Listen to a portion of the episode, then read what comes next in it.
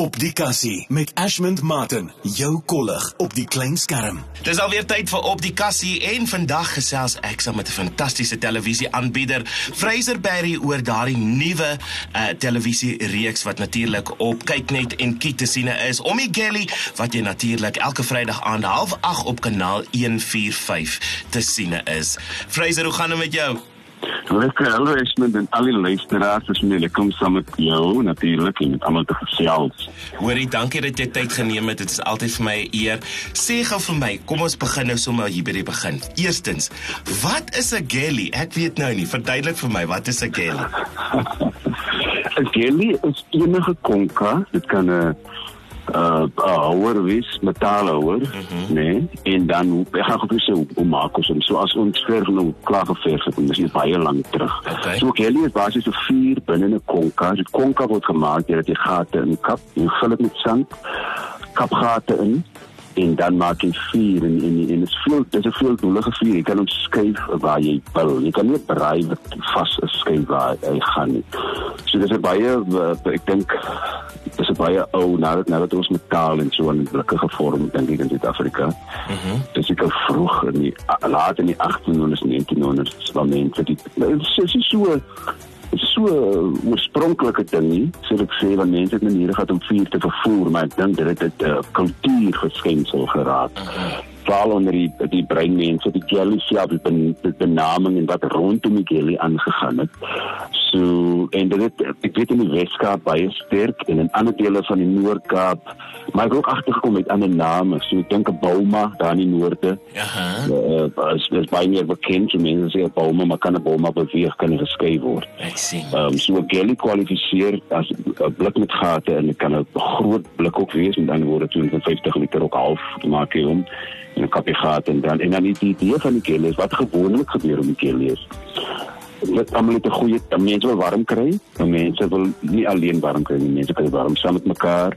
Kos word gemaak op die gelly stories word vertel. Dit is soos die oeroue TV Ah. en die verbeelding word uh, saamgevat in die vonkies wat uit die vuur kom en dan die gelly verteenwoordig ook die mens. Ons kan ons is nie ons ons harte moet vuur het en met 'n bietjie vuur word met blou vlamme 'n geel vlam wat jy brand en dat jy moet jy met 'n bietjie van jou uh, vuur bring en dan partykies kry ons hy een persoon wie se vuur bietjie warm is en daai een persoon iets inspireer die ander jy weet mos nou waarvan ek praat jou, ek hoor jou. Ja, so dis basies so simbolies en dan fisies die die gele en dan die storie is eintlik die gele, jy weet. Ah. Uh, die storie skep want dan ons is in Afrika uh, weet ons dat die storie uh, wat die die ouens was so sterk met die storie, so oortuigend dat hulle nie dat die tipe van dokumentering was anders dit was van mond tot mond oorgedra.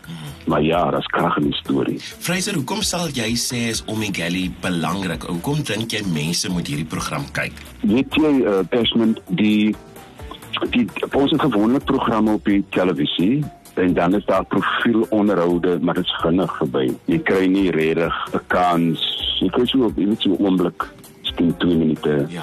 drie minute wat jy met 'n karakter spandeer. Ek is ek is mos nou 'n ander kapasiteit te doen ek het ook maar met hom Kelly gaan ons in en ons spandeer amper 'n dag by jou. En uit daai dag uit in hy 27 minute eh, kry jy die helfte van van 'n program. Spandeer ons tyd saam met jou en dit is baie dit is 'n sterk profiel.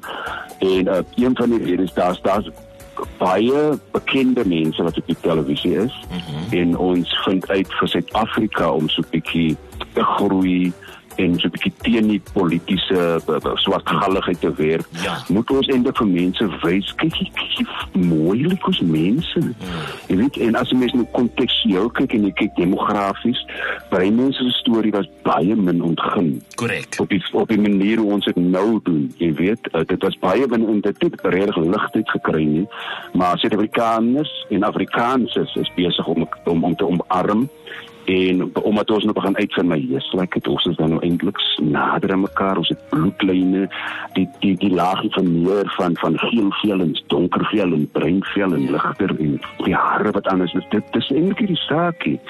Jy weet ons is Afrikaans. Ons ons het eintlik kom amper uit dieselfde tipe van stammoeders en stamvaders uit en ehm um, dis vir ons lekker om nou te ontdek. En ja Suid-Afrikaners voel dat dis hulle stories. Uh, dis die terugvoering wat ons kry. Dis hoekom dit belangrik is. En mense raak gesond. Dis die heel grootste motivering want uh, ek dink ook om weer terug te kom, daar's 'n groot as 'n groot deel van die van die breingemeenskap wat nog nie gedeel het met die trauma nie, jy mhm. weet, van die verlede nie en ons met hierdie storie ons het terug en ons praat kaalfees oor wat mense ervaar het, maar dit is nie is nie is nie is nie kontroversiële stories is gewone mense. Dit is 'n ou wat byvoorbeeld ontdek het hy is familie van Paul Creer, 'n breinman. Wow. Wat hy sit in Kimberley en en hy lyk soos Paul Creer. So sê sy sy ooroupa of nie oor sy ou oupa grootjie, sy oupa oupa oupa grootjie wat was dit was Paul Creer se broer, so hulle twee het een stamvader gehad. So goed soos daai wat na vore kom en en jy weet en dan daai persoon vertel sê hoor ek het nou die dag uitgevind, ek het my van 'n skreering, ek het begin soek.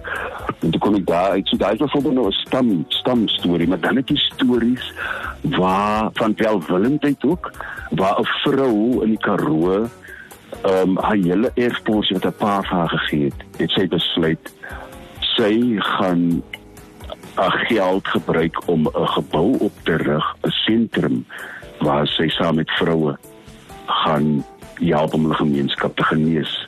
Hoe gaan jy erfporsie op? Nou dis jy, dis ons deursnee Afrikaners wat buite is. Hmm. Jy weet en en 'n idee van die storie is ook om die hulle in die hele weg te bring. Ons moet die Afrikaanse gemeenskappe met mekaar omarm en besef so as ons nie die die wonder van ons uh, kultuur en die geskeidenheid kleure in ons kultuur gaan vier nie dan is ons armer jy weet. So ja ja. Fraser sal jy vir my kan sê wat was jy vir jou die mees indrukwekkende gedeelte van om hierdie program te skiet? En waarna kan ons uitsien hierdie komende Vrydag weet jy van van die van die grootste goed uh, is die, die mense is natuurlik om die mense te ontmoet en om hulle te sê as die grootste stories ooit. Maar van die dinge wat ek net wil bysê was die kaners weet is wanneer die mens en die landskap bymekaar kom. Hmm ons skiet baie in die Noord-Kaap byvoorbeeld en jy sien daai agtergrond raak ook 'n karakter en jy besef hier is waar mense uh, regtig bloed gesweet het om iets op te bou as 'n gemeenskap. So daai goed. Ehm um, hierdie komende hierdie was, was episode ek ek kan vir eerlik wees is moet ek weet nie wat episode ons is nie want ek is in die middel van 'n produksie vir ja repetisies maar mense kan kan uitsien ons het 'n persoon gehad van van die Noord-Kaap na Makwaland wat 'n uh, radiostasie bedryf daar hy's verlam. Hy het 24 voltydse mense onder hom. Hy laat hom nie onderkry nie. Hy bestuur daai stasie met passie en met liefde. En en vir my is dit as iemand wat verlam is om nie laat stop nie. Jy weet. Mm wie is ek? En dis die tipe stories is regtig inspirerende stories. En hierdie naweek, hierdie Vrydag gaan natuurlik dieselfde. Ek moet nou eerlik wees, ek weet nie watter een speel nou nie omdat my ek is vir die hele week in 'n repetisie. Nee, maar dis dis dis ja. dis big fine. Fraser, dankie weer eens dat jy tyd geneem het hier om saam met ons te gesels op die kassie oor hierdie fantastiese program om die Gally natuurlik wat Vrydag aande ehm um, half 8 op kyk net en kie DStv kanaal ja. 145 te sien is. Dankie vir jou tyd my broer. Baie dankie Esmen. Groot waardering en spekte daar en dankie vir die luisteraars ook. Waardeer vir julle. Op die kassie met Ashmond Martin. Luister weer na hierdie insetsel op OFM.co.za.